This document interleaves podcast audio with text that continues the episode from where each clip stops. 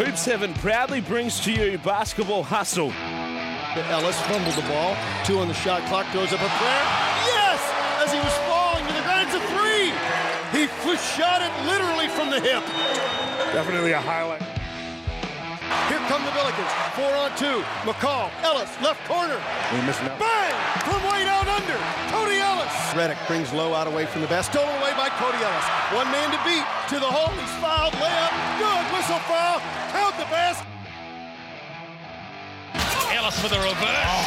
Through fingertips. What a move. Ellis drops in a bomb. I love seeing Cody Ellis coming out feeling good. Ellis. Cody Ellis. Ellis. Pull up jumper. Cody Ellis. Bang.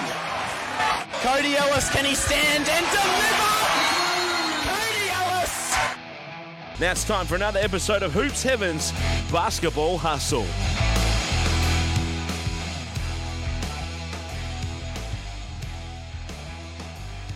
Hello and welcome to a special Christmas edition of Hoops Heaven's Basketball Hustle. And what a week we've got to talk about, Cody. So let's not waste any time because we've got quite the week. We've got that Christmas Day historic occasion to look forward to, but we've also got plenty to look back on. Quite the m- remarkable game in Gippsland, of all places, between the, the, the Phoenix and the Kings. It was a game that had absolutely everything, including 91 points between Mitch Creek and Derrick Walton. So we'll get straight stuck into that. But we've also got the Adelaide 36ers getting their man and mm-hmm. probably a totally different type of player than we all thought, but Ian Clark is now joining the Adelaide 36ers. Things, I think, continue to unravel at the Brisbane Bullets. Before we saw what Derrick Walton and Mitch Creek did, it was Keanu Pinder and Rajon Tucker who had massive weekends as well. Like I said, we've got that Christmas Day game to look forward to. The Galen Award winner will be picked by Scotty Ninison. I'm going to take a deep breath after all that, Cody. Thanks for joining me once again. And what a week!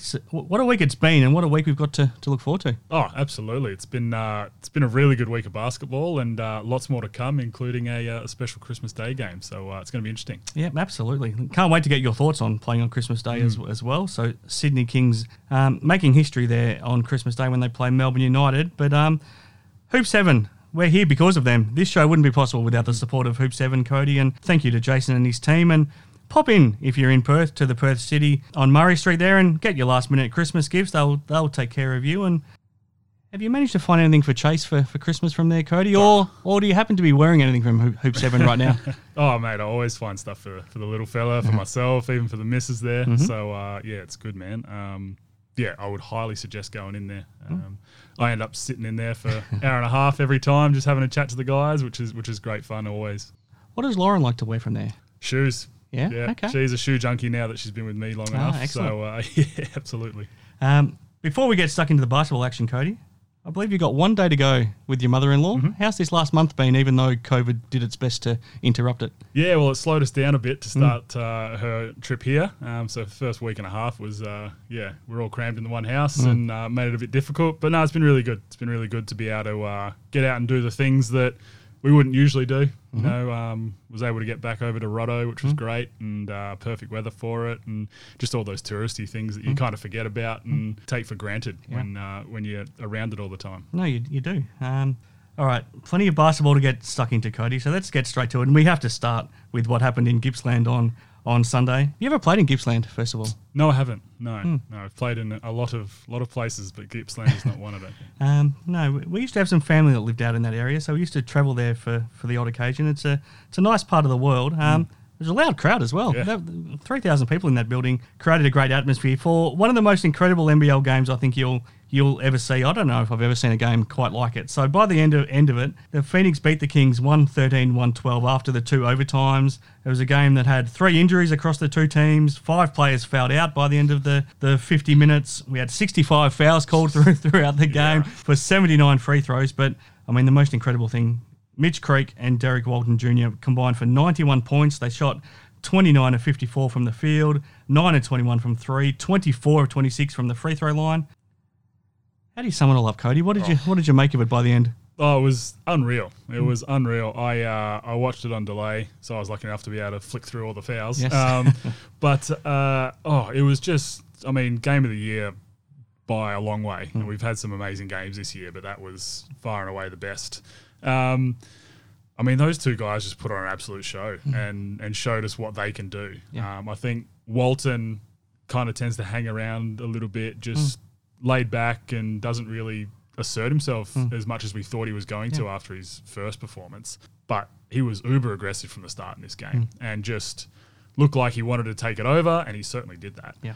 Um, it wasn't until young Foxwell hmm. came in and did a really good job on him late in the game. Yeah. Um, I mean, we all know what Creaky can do. He's just an absolute bull. He's there's there's no answer for him. You put a smaller guy on him, he'll get you down in the post. You put a bigger guy on him, he's too quick, he's too smart, he's mm-hmm. too agile. Um, it was unbelievable. It was just a crazy game, and the fact that there was 65 fouls, 79 free throws, it was still kind of pushed to the background because of how good these two. I don't think it ruined the No, spectacle, I, yeah. I don't think it did, and any other game it would have. Yeah.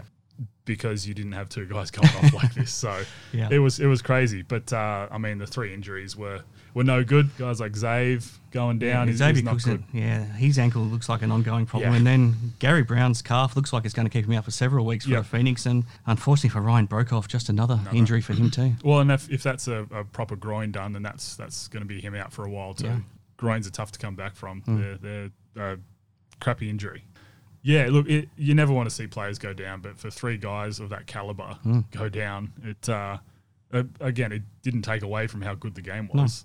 Um, but you, you never want to see that. So look, hopefully those three guys can get healthy quick Hmm. and, and get back and help their teams. If Cooks was out there, um, I mean, it's it's impossible to play the hypothetical, but what sort of an impact could have he had defending Mitch Creek? Then could have he stopped him getting to forty six points? I guess first of all, Oh, I think he certainly would have uh, done a bit of a better job than Gatorna and Kouat Noi did. Yeah. I mean, that's absolutely no disrespect to those No, two sure. guys, but they are just not at that level yet. Yeah.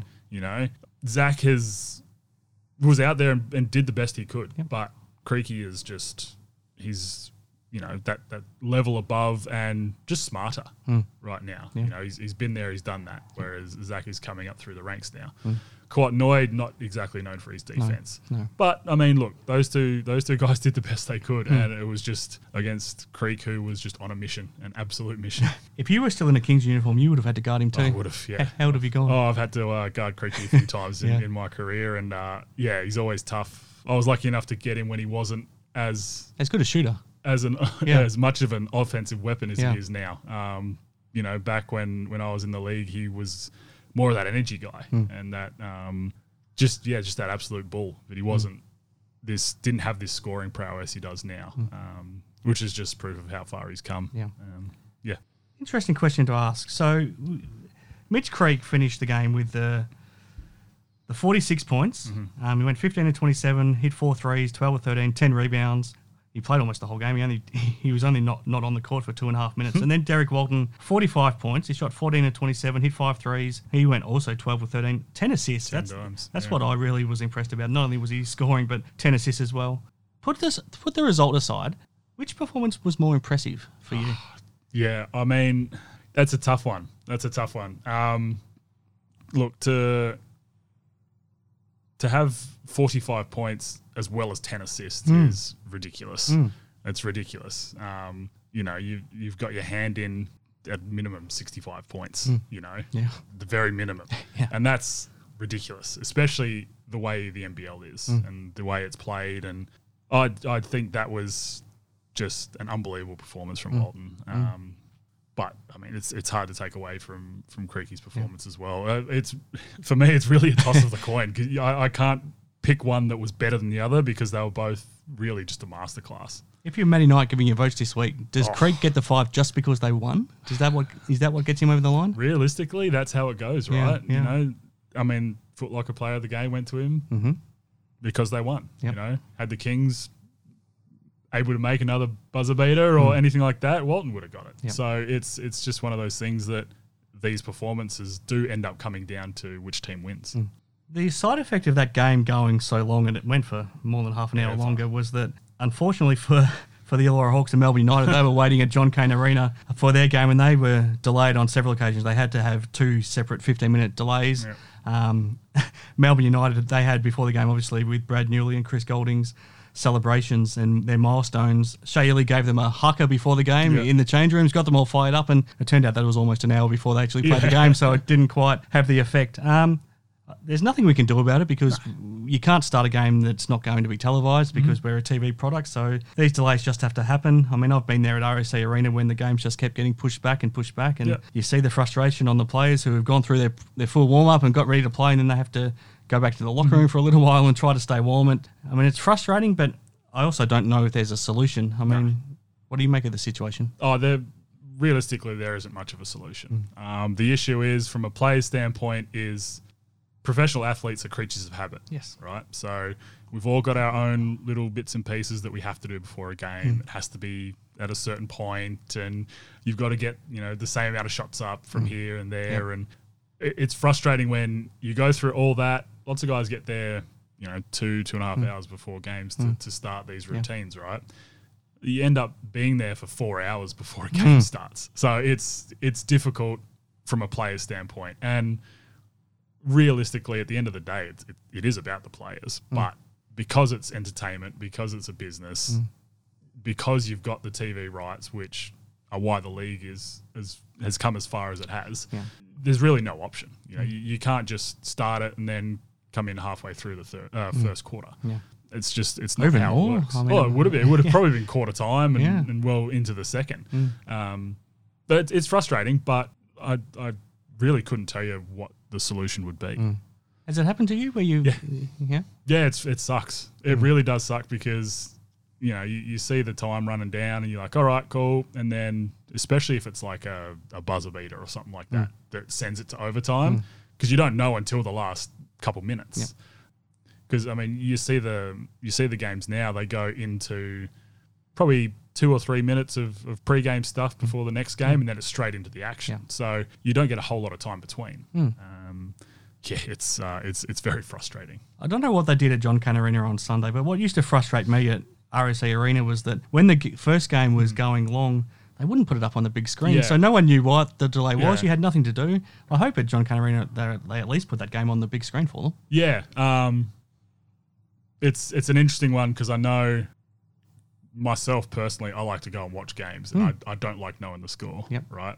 I mentioned how I watched the the Phoenix Kings game on delay. Unfortunately, I found out the score before I actually watched it, which It does ruin it a little bit. it does. doesn't It, it really does ruin a game, you know. But yeah, I, it's it'd be interesting to see how the general public do that if they actually want to go back and watch other games. And- Yeah, good point. They might might want to watch it when they get well, home. Well, that's yeah. it. And you know, you, you hear you hear scores of you know, say when the footy's on, you hear like footy scores. You know, you see people in the crowd get really pissed off because like yeah. oh, I was waiting to watch that. Yes. So it's it's a it's a tough one, but Yeah. I, I do understand like you, you'd want to have some sort of entertainment while you're there instead of Hmm. sitting there twiddling your thumbs.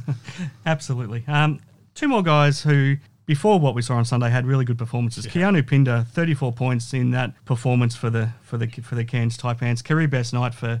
For, for him against Will Magnay in the Tasmania Jack Jumpers, um, he was just unstoppable. And Scott Roth afterwards talked about how, you know, how big of a bonus it is to have a guy playing at an MVP level who's a local on your on your on your team. And then before that, Rajon Tucker, 33 points in Melbourne's throwdown victory. Probably for the first time this season, Cody, I wasn't embarrassed about having him as my MVP pick pre- Yeah. pre-season. Um, they were two really good performances from the, from those those two guys. Oh, absolutely. Um, Tucker, first of all, he was unbelievable in that first half. I think it was 25 points in Mm. Yeah. that first half and knocking down transition triples Mm-hmm. and just being aggressive. And this is the Tucker that he talked about Mm. Yeah. when, he, when Yes. he came in. Yes. Mm. Um, and the Tucker we all expected. And I think he makes them a different team if he can do that. I think he's been decent for them recently just with his energy. Yeah. He hasn't been putting points on the board like he did in this game, but I think his energy's been a lot better than when he first came into the league. Um, you know, he was kind of took a while to find his feet and kind of find his role in that squad, but I think he's really starting to come into his own. Again, like we've mentioned before, if he didn't come in saying I'm the best import in, in the Yeah. league, blah blah blah, we'd probably be you know singing his praises. Yep. Um, but yeah, look, I, I think he's come a long way, and then to see Pinder keep growing Hmm. uh, as a player is has been so cool to watch. Hmm. Um, and yeah, to go against a guy like Magnay and put up 34. I mean, he's just he was too agile for him, and you know, Magnay is that kind of big that has to time his jumps and all that, and Yeah. Keanu's so sporadic and he's all over the place, and. I don't think he knows what he's going to do half the time. Yeah. So how's Yeah. the defender meant to Sure. know? He just put on an unbelievable performance, and to have 34 and I, I I feel like it was a quiet 34 Hmm. because I remember him shooting free throws, and free throws obviously become a big Yeah, part of it. yeah. He was shooting free throws, and you know it came up on the on the screen that okay, he's got 27 now. Hmm. I was like, 27. I definitely didn't realize he had that. So he just goes about his business, and he he gets those little cheapy transition buckets because he runs the floor so well, um, and then. Yeah, he attacks the rim, so he gets the foul line a, a. Heck of a lot, Yeah. and his foul shooting's been really good for him this year. Hit a couple of threes too, which Yeah. makes him an impossible threat Well, if he and- can suddenly hit the outside and shot. that's the thing, and that's bit, always been the thing with Zave as well at Sydney is if they can knock down a three, because that's how the game is now. Hmm. You've got to be able to knock that three down unless you're just an absolute bull inside. You got to be able to knock that three down. So if Keanu can, and he's obviously been working on it, if he can be respectable from the three, Hmm. where players have to actually come out and guard him, it's just going to open up the, the paint for him. Yeah. Well, being able to hit that's what got Will Magnay that NBA chance as well, being Yeah, able to able to hit the three point shot. Um, Adelaide 36ers, two good wins for them Mm-hmm. this weekend, so they, they put themselves back in the mix. And we talked last week on the show, Cody, and you said how you felt like they needed a defensively minded Yeah. big man Big for their new import. I asked Scott the same question. He talked about how he felt like they needed a point guard Yep. to help with the ball handling. I think there's a there was a strong case to be made for, for both. Yeah. They went for a totally different option, um, a totally different type of player, but I can understand why they've gone for Ian Clark Mm-hmm. because it's a team that could use some his leadership, that championship caliber, who's an NBA and NBL championship winner, a cool head out there on a team that doesn't have a lot of Mm-hmm. Yeah. cool heads nece- necessarily. So I, I understand why they've gone for him. It might not be the type of player that we thought they needed, but you can't say it's a bad signing either. I don't think. Oh, absolutely not. I think it's it's probably a good signing for them. Um, like you mentioned, the purely for the leadership. I think you know they've this Adelaide squad has some good leaders on the team that aren't necessarily that vocal. Um, you got guys like Sunday and DJ Yeah. who Lead by example more than anything. they do, they do, but they you know wouldn't say a whole lot on the court. I'm sure. Um, McCarron, I'm, I'm sure, is vocal. He's vocal, yeah. Um, and then guys like Cleveland, I'm sure, are, are fairly vocal. Hmm. Being a defensive minded player, those guys are usually fairly vocal. Hmm. Um, but I think Ian Clark comes in and, and just gives them that different bit of a look. Um, I think he also helps stretch the floor again. Yep. Um, he's kind of what they wanted Randall to be, Hmm. I think, um, whereas Randall wanted the ball more. Yep. Um, he's he's not going to want or need the ball a whole lot. He's also that guy that you can give the rock at the end of a shot clock if need be, and say, "Can you go make something happen?" Um, so look, I, I do I do think it's a good signing for them. Um, they are starting to roll. They had Hmm. a couple really good performances this round, and it'd be interesting to see how he slots in. Although I don't think it will take much as we saw last year. Yeah, he settled straight Slotted- into Sydney. slotted in seamlessly. So I think that'll happen again, and yeah, just that M- NBA and NBL championship caliber Hmm. player, I think, is what they've needed.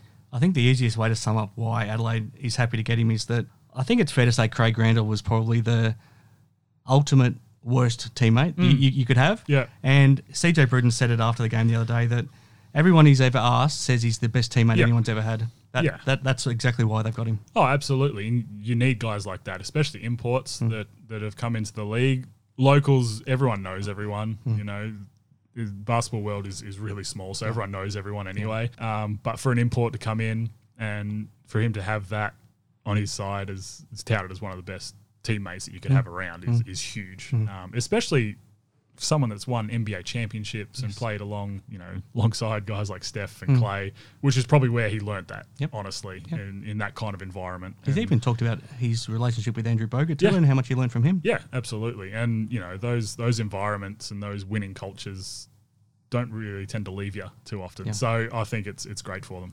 Um, what's not great is what's going on at the Brisbane Bullets. Hmm. I oh, I feel I feel for the players there because they they're still giving their all and they've been thrown in a, in a situation that isn't any of their making. I feel like I feel for the now new interim head coach Greg Vanderjagt and, Yeah. and even Peter Crawford, who's now his, his assistant. I feel for Sam McKinnon, who we talked about last week, how we thought there was no way in the world the Bullets could ignore that he wanted to be the head coach for the rest of the season and because of the way the team seemed to be embracing him, and we just thought it was a it was a lock, but. It was only a couple of hours after we finished recording, Cody, that we found out the news that McKinnon had been replaced by Vanderjagt. Yeah. Um, and I mean, it's just remarkable to think that they were on they were on a plane up to Cairns at the time, and and Vanderjagt wasn't even asked or told or told or or anything before the announcement was made, and he jumped off the plane and finds out he's now the head coach. They still can't confirm if he'll be the head coach or not for the rest of the season. They're, they're apparently still looking to bring somebody else in, which to me just seems completely baffling that Yeah. you would bring in an outsider to the NBL at this point of the season. I don't even know what to say. No. How, how do you sum it up? Oh, just yeah.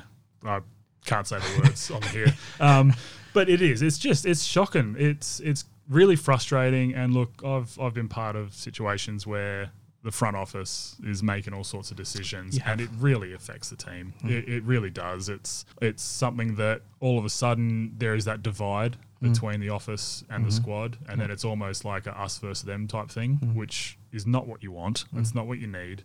It seems like that's been happening at Brisbane for a while now. We, we've seen the turnover of coaches in the past few years, and uh, it's, yeah, the, something needs to change, and it, it isn't necessarily the, the head coach or the playing uh, Well, well, group. nobody's left there with with a good taste in their No. mouth. Andre Lemanis did a lot of great things for them, but he didn't leave feeling good terms, about the club. CJ, I mean, uh, Andre had groomed CJ Bruton to replace him, and Yeah. then they they told CJ that he wasn't wanted. Then they still said we're happy to have you as our assistant coach still, even though we don't want you as our, our head coach. I don't know. I don't know what's going on, but they just the way they're handling people right now just doesn't seem right. No, it's, it's not right. And they're just being very willy nilly with all their decisions. And I'm not sure if it's one person making a decision or if it's a, a cast of people, but it's, yeah, there, there's lots going on. And it's, it's uh, not for the better. Yeah, it's hard to know if it's the owners making these decisions and then the CEO becomes the messenger, or if it's the CEO making these decisions and the owners are signing off on it. I, I, I'm not. I'm not sure, but you, you, you know, I mean, I feel for Greg Vanderjagt. He Big time. He everything you hear about him is that he's a, a great coaching mind and Yeah. would make a really good head coach in the NBL one day, and I'm sure he he will. Um, but this isn't how he wanted to become a head coach. No, not at all. Not at all. And I'll put my hand up and say I was wrong a couple of episodes ago when we said that it looks like they have no faith in, in Vanderjagt Hmm. Yeah. and, and PC. It just looks like they didn't want to do it. Yeah. You know, that's and you can't blame them. Absolutely not. I wouldn't want to step into that role, especially the way you know head coaches have been treated the, the past couple head coaches. And realistically, you get one chance, Yep. especially here. You, Yep. you get one chance, and if you step in, you know, with how you know disconjointed this team's been, it's not going to go well for you. It's Hmm. it's not going to end well, and you know you spend all this time as an assistant learning the ways, learning the ropes, and for you to get your chance just thrust upon you Hmm. without you know you even knowing about it or wanting to do it is is not fair. It's Hmm. Yeah. not fair at all. How do you feel for guys that have put their faith in the Bullets as well with their careers on the line? Nathan Sobey had the choice of playing anywhere he wanted to in the NBL. and This is his biggest contract he'll sign. This is the one that'll see him out the rest of his career. He committed to the to the Brisbane Bullets when he could have gone gone elsewhere. Aron Baynes could have played anywhere in the world that he wanted to to make his comeback, and I'm sure he still hoped to get back to the NBA one day after what he had been through. He put his faith in the in the Brisbane Bullets. Jason Cadee has committed his future to to that club. I mean, if you're a player like that, how do you, how do you feel right now? Oh, you've got to be extremely frustrated. Um, you know, I'm not sure what's going on with Baynesy, but he's not Mm. playing a whole lot. I don't know if that's we, we've mentioned it on nearly every podcast Mm. we've done in the past probably month and a half now. Not sure if it's because he's not healthy or, or what's going on. Mm. Yeah. Um, but yeah, it's for a guy like that who's trying to get back to the Mm. NBA. You know, NBA scouts will look look into this league and really probably not watching a whole lot of film because the NBA is going on. Mm. Yep, but yep. they'll just be like, okay, no, he's he's not at that caliber anymore. Without knowing all the circumstances surrounding it, Sobes, you know, coming off obviously a fairly crappy injury for himself, but before that was playing elite basketball, Yes. and He's top three MVP only Oh, two seasons ago. Yeah, yeah. And I, I thought he'd be making a push for MVP um, until he got hurt again. Unfortunately, um, guys like Jace who have spent half their life in the league now. Yeah. It, it's just got to be f- super frustrating, and there's not a whole lot they can do. Unfortunately, Mm. just go out and play. Yeah. Just last one on Aron Baynes. I mean, we saw how happy he was to come back at the start of the season. Mm. yeah. You couldn't wipe the smile off his face. We haven't seen that smile for a long time now. No, not since that interview, I don't think. so it, it's it's frustrating because the whole country was smiling to see a guy like Baynes come back and, and play in the NBL. Yeah. You know, you had other spectators from other teams frustrated because they're like, oh, like why didn't we try to get him? yep. Um, but yeah, it's just it's not been there, and he he doesn't look like he's enjoying playing. he doesn't. And no one on that squad looks like they're enjoying playing, mm-hmm. and to not enjoy what you do sucks. It's Yeah. it's awful, and to lose a love for basketball because of something that's really out of your control mm. i- is is really unfortunate. Yeah, it is. I just hope they find a way over Yeah. these last 13 games to pull together as a team and Yeah. and forget the front office. And I hope they don't bring in another coach because there's there's No. nothing an, a guy from the outside can do right now to, to change things. So I hope they find a way to at least enjoy these last last 13 games. Mm-hmm. Um, last one before we take a deep breath, Cody. The Tasmania Jack Jumpers. We've talked a lot on this show Mm-hmm. about how they they are the type of team that just make themselves really hard to beat. They put themselves in a position where they hang around in games and then they finish strongly. So we saw what they did against the Sydney Kings in that fourth quarter. Melbourne United, they overrun them as well to get a really, really big win. But they had their tide, the tide turned on them this this past weekend. So I'll set the, the table. Against the Taipans, they were in control, leading eight- 80 to 75 in the fourth quarter. Then the Taipans dominated the rest of the way, 16 to 2 to overrun them and get that win. And then um, on Monday night in Adelaide, they were in control again, 75 to 69 on top in the fourth quarter. Antonius Cleveland, remarkable performance from him to turn the, turn turn things around. But not only with those three threes that he hit and another dunk that he threw down, but his defense on Milton Doyle as well. And the 36ers 24 to seven to close that game to win. It was very un Jack Jumpers like two games. Yeah, it was. It was very much a, a Sydney Kings esque Mm. type finish to those couple of games. um, you know, of recent times. Yeah, you don't see that from the Jack Jumpers. You know, they're more like that uh, constrictor where Mm-hmm. you know they just slowly squeeze, slowly squeeze, and then late in the game they just you know finish you. It's it's uh it, it's really odd to see. Um, I guess it it's a bit of a show of their lack of scoring talent and scoring punch. Sure. So you got a guy like Milton Doyle who is in the MVP conversations for sure now. Um, you know, if you had other guys not having career years, then he'd, he'd probably be higher in those Yeah. talks. But he is their go-to guy late in the game. You saw a guy like Cleveland just sit in his pocket. You know, Yep. Jack Jumpers were running him off screens and trying to get that switch so you know he could get off him, but he was just stuck to him, and it was it was unbelievable from Cleveland to be able to do that. Um, I mean, that's why he's in the league. Yeah. But they, they just needed one or two other guys that are, that are going to be willing to score. Mm. Um, and you know you've got DPs sitting in the corner now, Mm-hmm. if, late in the game uh, as a as a threat, and Ma- uh, Magnay's been decent for them. Mm. I think he's slotted in. I mean, we've spoken about it. He's Yep. slotted in all right for them. Steindl hasn't found his groove No, yet, though, has he? He hasn't. He, uh, I don't know what's going on with it, but I don't know if he's still not 100% healthy or if he just hasn't found his way into that rotation. Because he came out and hit a couple triples and then they didn't look for him again. Yep. You know, he's that guy that if, if he, Can hits, be that second scorer. but if he hits back to back threes, Keep going. why are you not running plays for him, Yeah. even as a decoy? You know. But for me, it's it's Magette. I think he needs to be more aggressive. He seems to be playing that too much of a point guard role, Yes. um, and not being aggressive like he was last year. Um, he's got the ability to have thirty on any night, but he just doesn't look like doesn't look like he's comfortable in his own shot right now. So it's it's really it's odd funny. to see. The only time he's done it this season was when he was under pressure, when he was Yeah. coming off a poor performance. Then he goes, I think it was goes into Adelaide and Yeah, dominates, just but, dominated. and then he went back to being passive again. Yeah, it's it's it's strange, but uh, yeah, he he takes some shots that are a little bit questionable. Hmm. You know, usually his first shot of a game is four or five steps outside the three, Yeah. but um, no, I think he needs to be more aggressive. He needs to be more aggressive and, and willing to to take those shots and just because that's going to free up Milton Doyle. Hmm. You know, that's going to free him up. And yeah, uh, it's it was just two very odd ways to finish a game Hmm. for, for this Tassie team who really tightened the screws in the fourth, Yeah. not not let them loose. Yeah. Um, all right, Cody. Before we get to our awards this week, let me run through the results quickly and see if we might have missed anything from what we've seen over the last week. So, feels like a lifetime ago, but last Wednesday night, the Cairns Taipans beat the Brisbane Bullets 85 to 76. And then the throwdown on Thursday night, Melbourne United kept their season alive, beating the Southeast Melbourne Phoenix 92 to 76. Friday night, Sydney Kings found a way to get it done against the Illawarra Hawks 86 to 79. Then, like we just talked about on Saturday, the Cairns Taipans overrunning the Tasmania Jack Jumpers 91 to 82, and then the Adelaide 36ers too good for the Brisbane Bullets 108 to 77. Then that game on Sunday, the Phoenix beating the Kings 113 to 112, followed by Melbourne United beating the Illawarra Hawks 88 to 77. And then Monday night we saw the Adelaide 36ers beating the Tasmania Jack Jumpers 93 to 82. I've got a game there that doesn't make sense, Cody, so ignore ignore that. Um, as we're recording this, it is, it's before the Tuesday night game as well Yep. between the Cairns Taipans and the Perth Wildcats, so we can't talk about that. But anything we might have missed? No, I don't think so. I think we've uh, hit every talking point, and uh, yeah, there's uh, lots going on.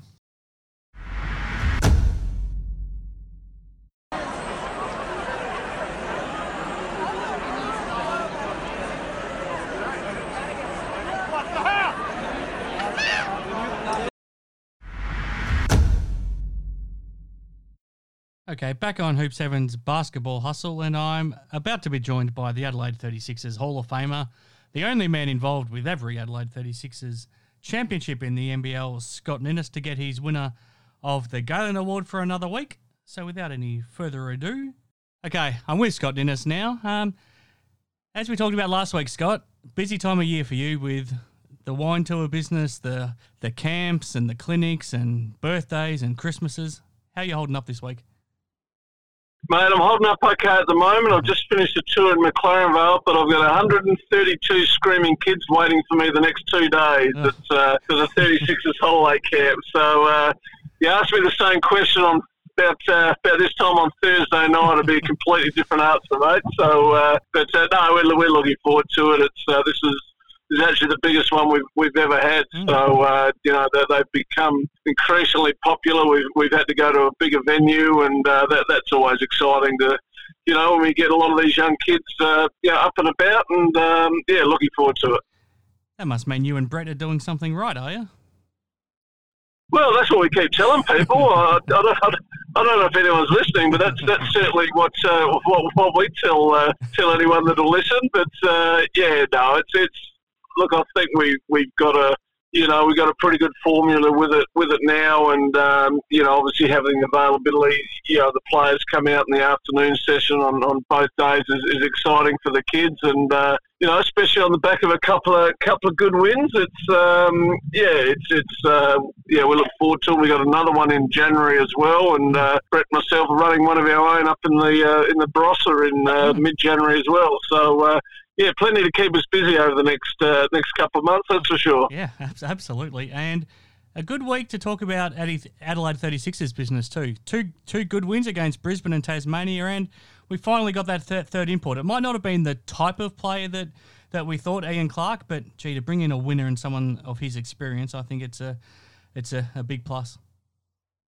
Yeah, it is. And I think, look, I, I, I- I think that one of the reasons it did take a, fair bit of time was they wanted to make sure they got someone who fit from a you know chemistry point of view and a character point of view. And uh, um, you know, obviously he came in and really helped the Kings last year, and uh, I've, I've got no doubt you know the same will happen here. And uh, as you said, we, we've uh, it, you know, it looks like we've turned the corner now. Um, you know, we did what we, we what we needed to do against Brisbane, and then to you know beat a class outfit like the Jack Jumpers, who you know to, to outplay them as well as we did in the last quarter was. Uh, yeah, was particularly pleasing, and um, yeah, look, let's hope that that's uh, that's us turning the corner. You add uh, Ian Clark to that, and uh, hopefully it's happy times ahead. Yeah, let's hope so. Um, we talked last week about how you thought that they needed a, a point guard. Sorry, you, you felt they needed that extra playmaker, and and earlier in the show, Cody talked about how he felt like a, a defensively minded big might have been what they needed. Ian Clark's neither of those, but what he also is is the complete opposite of Craig Randall in terms of a teammate. I mean, the first thing CJ said about him was that everyone he's asked says that he's the best teammate that anyone's ever had. After what happened with Randall, that's that's almost enough to get him over the line on its own, isn't it? Oh, absolutely. It's, it's it's hugely important, and that's why I, I think they just wanted to make sure that they got the right person from that point of view. And uh, you know, there, there's, there's a lot of talent in this team that that, that mm. clicked, you know, clicked on the weekend, and uh, you know, the, the the last thing you want to do is add someone that's going to disrupt that just when just when things are starting to uh, turn in your favour. So no, I'm excited. Uh, you know, hopefully everything gets gets sorted out, and he's uh, he's on the lineup on uh, Christmas Eve, uh, Saturday night here as well. I'm going to talk to Cody about this shortly, but when the Southeast Melbourne Phoenix get there on Christmas Eve, they're going to be lucky to be able to field a team. They've had had this game thrown at them on Wednesday night. They've lost Zhou Qi, who's gone back home. They're going to be without Gary Browne and Ryan Broekhoff. This is a hell of a good time to get them.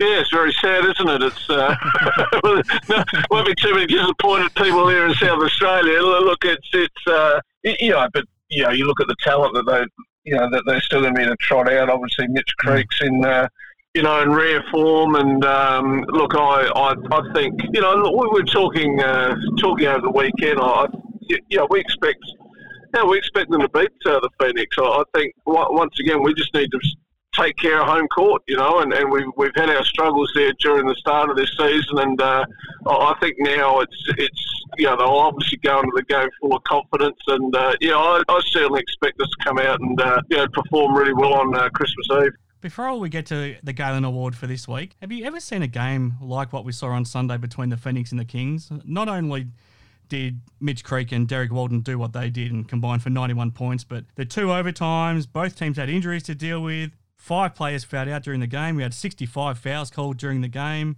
Big shot after big shot. It was just a dramatic afternoon. Can you recall too many games, anything like that?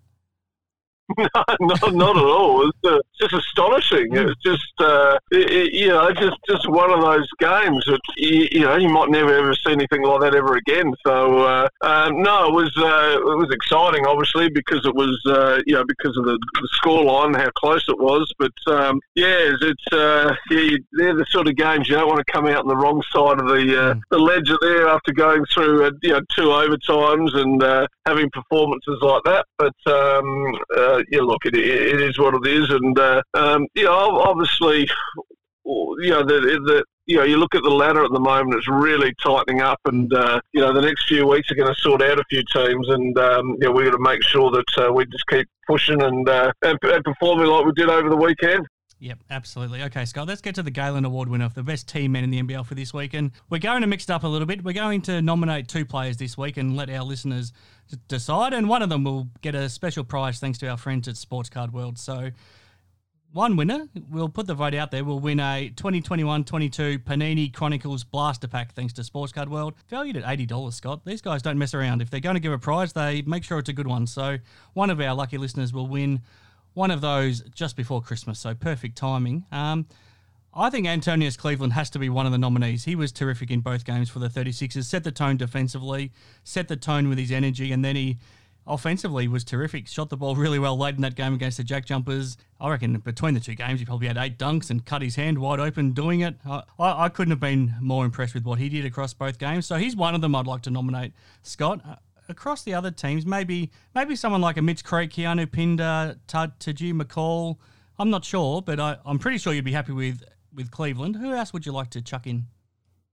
Oh yeah, well Thursday with Cleveland, uh, you know he set the tone for that game against the Jack Jumpers in the first quarter, and then uh, put the game to bed. And uh, you know I've been saying for a few weeks now that you know, he's our most important player. I, I, think probably you know you go back a few weeks, you, you could probably say that Franks was our best player, but Cleveland is our most important player. And, and, and I think what he did, uh, you know, he's really setting a tone. He's he's so long and so you know so quick with his hands and uh, just a really exciting player to watch at both ends of the court. So yeah, I'd, I'd, I'd, definitely have him up there. As far as the second player, I think it probably has to be Mitch Creek. I think when you start talking, you know that, that amount of points in a, in a you know in a dramatic game as we just spoke about in in, in double overtime. Uh, I think it's probably pretty hard to go past him. Although you know Keanu Pinder just yep. continues to to shine as well. Um, but uh, I, I, think we'd probably go with Creek uh, just for that performance. I think so too. I think whoever won that game between the Phoenix and Kings out of Creek and Walton, I think one of the whoever ended up winning that game deserved to be chucked in there. So I mean, I mean Mitch Creek, forty six points, ten rebounds, played forty seven and a half minutes, fifteen of twenty seven shooting. 12 or 13 at the foul line. It's it's quite. I, I didn't think we would see an NBL player go for numbers like that anytime soon, just the way the game's played. But we had two of them in the one game. It was it was incredible. yeah, like you said, two in the one game. It's uh, you know that, that's just astonishing. So it's, it's it's exciting. It's great. It's great to see those sort of individual performances um, that, that, like you said, you, you just don't seem to see them much anymore. So it's exciting when it happens, and as as we've said, to have two in the one game was uh, was was was fantastic. Before we before we wrap it up, Scott, and and get voting now as well if you get the chance between Mitch Creek and and Antonius Cleveland and get that prize from Sports Card World. You've got an interesting relationship with, with Christmas Day, as we as we've talked about, with your with your birthday on this the same day as well. What's your thoughts on the NBL playing on Christmas Day? Oh, I love it. Mm-hmm. Uh, you know, you, you, sort of watch from afar the the you know the NBA you know Christmas Day games that are huge. It'll be really interesting to see you, you know to see what sort of reaction it has. Mm. I, you know, I mean, we're a bit more traditional here with our Christmas days. I, I think, yeah. you know, spending time with the family and it's, you, you know, like, but you know, I'll, I'll, be watching the game. You know, by that late afternoon in Christmas Day when everyone's having a nap, it's uh, might be nice to mm. stick on the TV and watch a watch an NBL game. So I, I, I like it. I like try, you know, I like just trying new things. And uh, you know, in our in our NBL one here, we uh, you know the draw just came out. We're playing a Good Friday game, hmm. um, and when we went to the one that was on last year, and it was it was terrifically supported. You know, it was packed out at the, the, the stadium we went to, and uh, um, yeah, I, I, like the idea of trying different things. I, I, know there'll be people that you, you, know probably you know saying you shouldn't mess with you know these more you know sacred days or whatever you want to call them, but uh, I, I, like I like the idea of trying things. You know, mm-hmm. if it doesn't work, it doesn't work. You know, we pioneered New Year's Eve games yes. twenty odd years ago, or whatever it was, and uh, yeah, they, they, were, they were tremendous success, especially those first few years. So I, I like the idea of it, and um, it'd be interesting once again here on Christmas Eve to sort of see what mm. sort of you know turnout we get. Um, you know, we had seven thousand people at the game last night, mm-hmm. which I thought on a Monday night leading up to Christmas was a was a terrific result and, and testament to the, the work that the club's putting in. So it'd be really interesting to see. Uh, you know, 5 p.m. on, on Christmas Eve, what sort of uh, you know, turnout we get as well. Yeah, looking forward to it. All right, Scott, thanks for joining us once again. So happy birthday for to you. Merry Christmas to everybody else because I'm sure you we've talked about it before how horrible it is having your birthday on Christmas. But enjoy the enjoy the week, Scott, and we'll catch up again next week. We'll do, mate. Another year older, which uh, I've stopped count, stopped counting them now. So uh, no, very exciting, and um, yeah, we'll speak to you next week.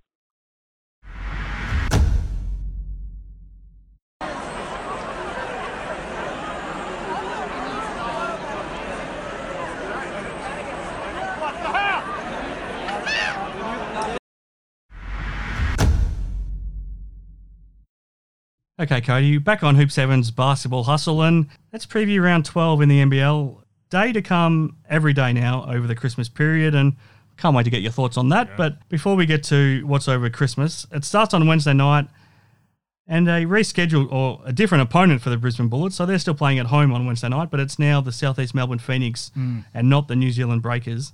Um, we've talked a lot about the Brisbane Bullets earlier. Um, how did the Phoenix draw this short straw? Because yeah. they by the time Sunday's game had finished and went to double overtime in Gippsland, so it wasn't even a true home game. They mm-hmm. still had to travel to get to it. They had played four games in 11 days. Then during that game, like we've talked about, they lose they lose Gary Browne and Ryan Broekhoff to injury. They've now lost Zhou Qi, who's returned home, home, to China. So they yeah. three of their most important players, you would think, are no chance to be playing yeah. in this game on Wednesday night. Factor in that how exhausted they are, and they've had no preparation for it as well, and they they've had it just thrown at them out of the blue.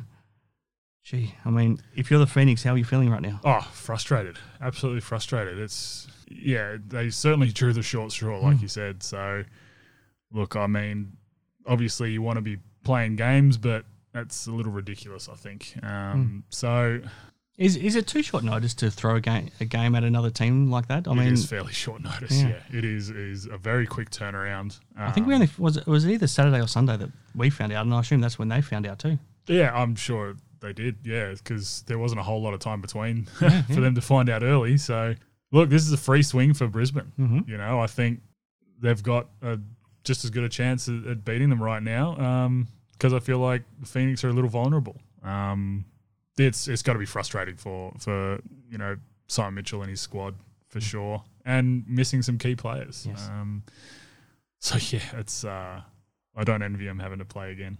Are you willing to tip the Bullets to get a win then? I don't know if I'd go that far.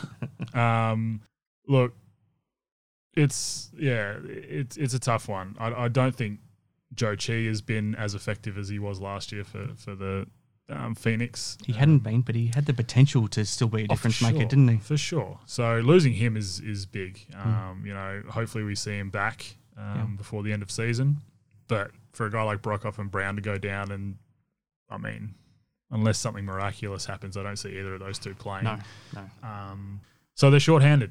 Mm. They're shorthanded after playing a lot of basketball in a very short amount of time. Um, but I, I I do think they still get it done. Then they have to play Christmas Eve as well. So, so that's what makes it even more baffling. But Thursday night, Tasmania Jack Jumpers. Now, Cody, they have. We talk about how great of an atmosphere they have at MyState Bank Arena.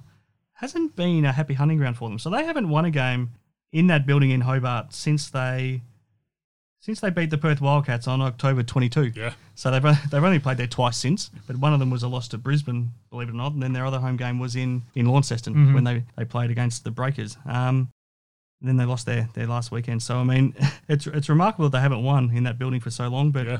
it's hard to imagine them not getting the job done against the the Laura Well, it Hawks. just seems like they're not used to playing at home. Yeah. so, um, tough one, tough one because I think the Hawks are, are playing better basketball. Yep. You know, still not uh, up to par, but I think they're playing better basketball. And I think you're seeing Frazier come in and actually making a big impact for them, Yep. just purely because he's been aggressive.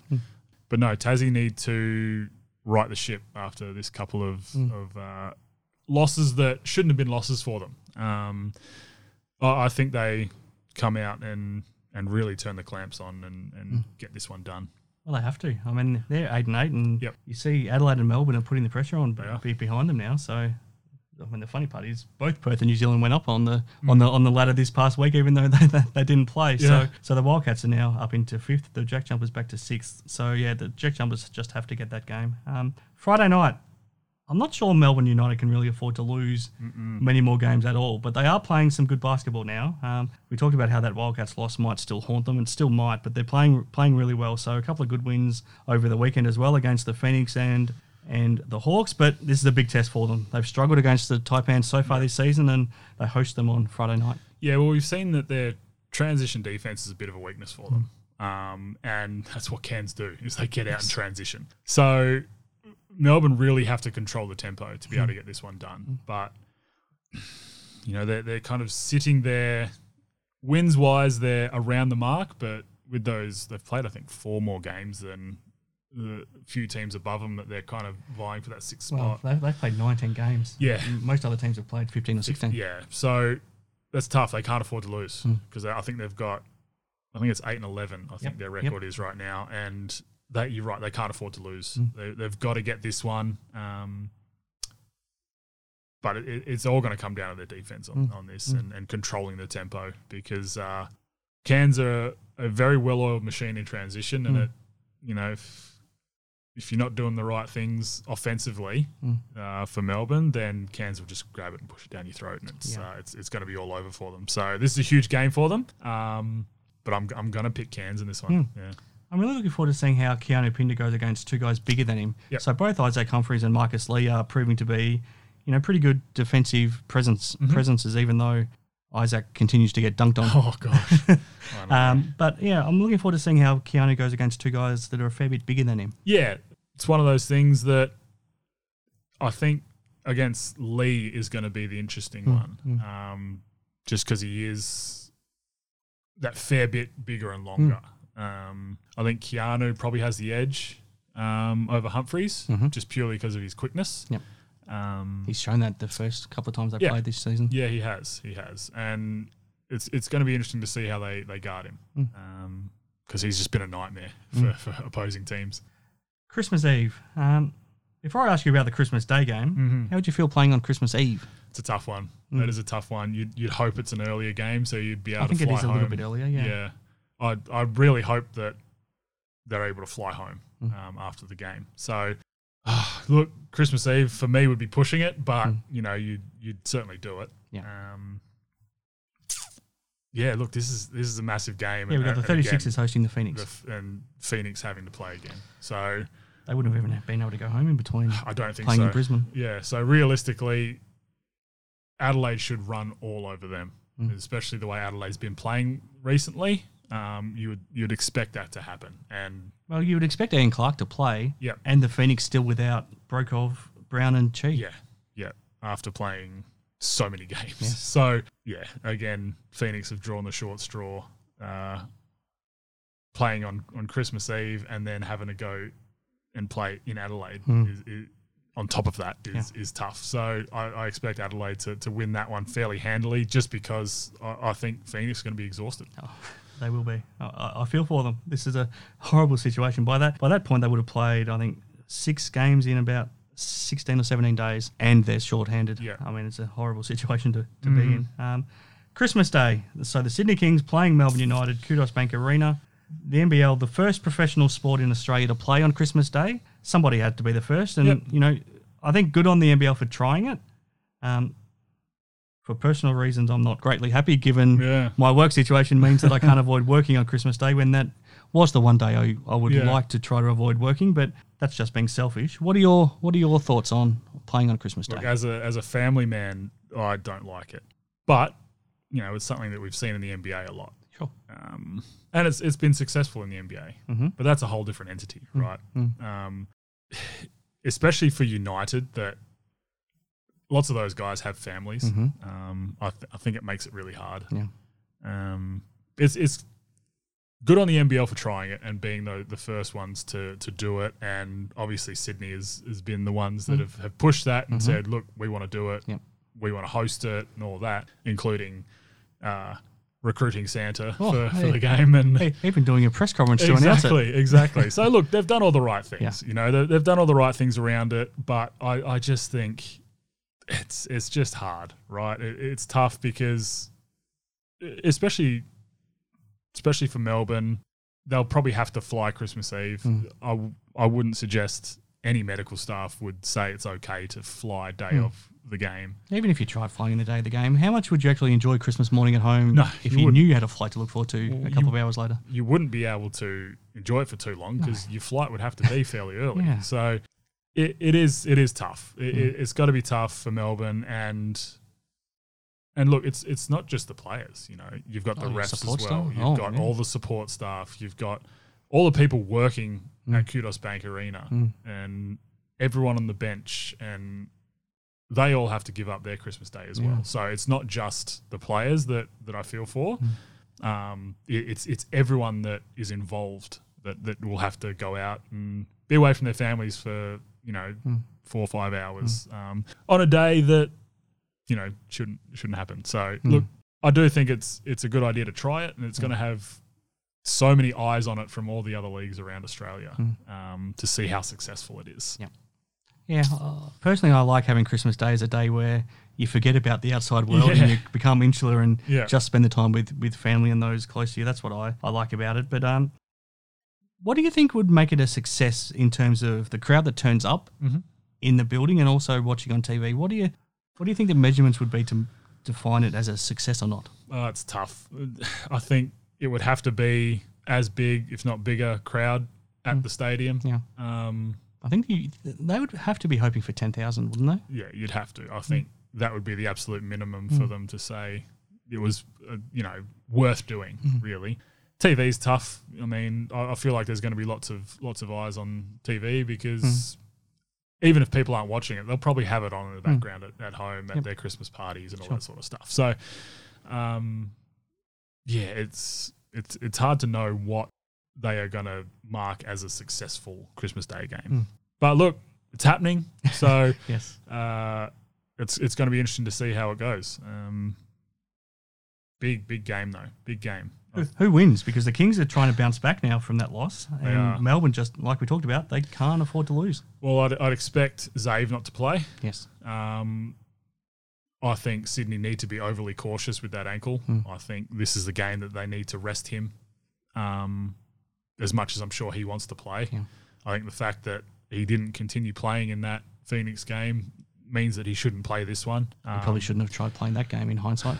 no, no. Unless he, I was because I knew that he didn't play um, after the first quarter, so I was watching him very closely in that first quarter to see if he tweaked it or anything, and it didn't look like there was any play where it really jarred or No, I think he was carrying really it coming into it, and they decided to risk it, and it, Well, and it didn't it. didn't come off. didn't pay off, and it, it sounds like it was just a lot of ankle pain. So that's that's not a good thing. Um, so it's going to be a tough one, and you know, Melbourne coming off a a game two days before at home, but against the fast-paced Cairns team. Mm. So it's going to be interesting. I think uh, I think Kings get it done in front of their home crowd, and um, yeah, it's it's. Uh, I I am looking forward to, to seeing how it goes. Mm. Then we've got Boxing Day. So this is a day that's made to play sport on. So Yes. no problem playing on Boxing Day. Tasmania Jack Jumpers hosting the New Zealand Breakers. We think. Yeah, possibly. yes, uh, it'd be good to see New Zealand play again. Um, but you know, they by the time they play, it would have been week and a half or, or so between games, possibly even a couple of weeks, Maybe two weeks, Yeah. yeah. So between games, I'm sure they haven't had really a whole lot of practice. Even the guys that are healthy, I'm sure they haven't had a whole lot of practice. I mean, they wouldn't have been out of scrimmage or anything like that, not properly. So, you know, if you think about it, you'd be like, okay, they should be well rested. But after COVID, you know, it's it's never fun. It's So not. it's not a rest, is it? it is not a rest. it is not a rest. So, yeah, I think uh, they've kind of had the wood over Tassie purely because they can score that bit better. Hmm. Um, but this is this is going to hinder them for sure. So, I think I think Tassie get it done. Mm-hmm. I think Tassie get it done because I, I reckon New Zealand just kind of fade away late in that game. Yeah, I think they'll they'll need a game just to get their their groove. Yeah, back. for Um, sure. Then the last game of this run of I think it's twelve days of Christmas where we've had a game every single day. Tuesday night, Mhm. back in Brisbane, the Brisbane Bullets and the Perth Wildcats. Yeah, and it'd be good to see the Cats again. Mm. Um, you know, obviously not seeing that New Zealand game. Well, Um, I think you jinxed it by saying you were going to make I your did- return to the building. I did. I, I do apologise to everyone involved because that was definitely me. I am clearly just not meant to go and, and watch a game in RAC Arena. So, yeah, look, I, I think uh, I think the Cats are starting to figure it out. Mm-hmm. They're, they're slowly starting to figure it out. Um, the resurgence of Corey Webster has been really cool to see, Mm. Yeah. and this is the Corey that we all expected to see. Mm. Um, so he can probably he can probably thank New Zealand for that, Yes. the the uh, Yep. social media stuff for that, kicking him back into Mhm. gear because he's been unbelievable since Yeah. then. Um, Bryce has been Bryce, obviously, and then Brady Manek being able to Mhm. start knocking down shots Yeah. like we thought he would. And TaShawn Thomas coming off a couple of good games too. Just been gr- aggressive, and again, that's kind of the Thomas that we thought we'd get. Mm. So, look, they are figuring it out, and against just uh, a Bullets team that is all over the place right now, Mm. and um, I, I think the Cats get that done. Um, and if they want to stay in touch with that sixth spot, Mm. then um, I think they they have to get it done. Yep. All right, there we go. There's a lot to look forward to, and there's been a lot for us to look back on, Cody. So that was a big show. I hope everybody enjoyed it. Merry Christmas to everybody as well. And I'll, I'll sign off for this week. Thank you to Hoop 7 for making it possible. Thank you to our, our helpers, Matty Knight and Scott Ninnis and Damien Martin for their help with the awards. Merry Christmas to you, Cody. And rather than a basketball question to finish off with, what are you looking forward to about Christmas? Oh, sitting back and relaxing, really. So, uh, no, look, Merry Christmas to you, mate, and uh, Merry Christmas to, to all the listeners, and hope it's a nice, relaxing day for everyone.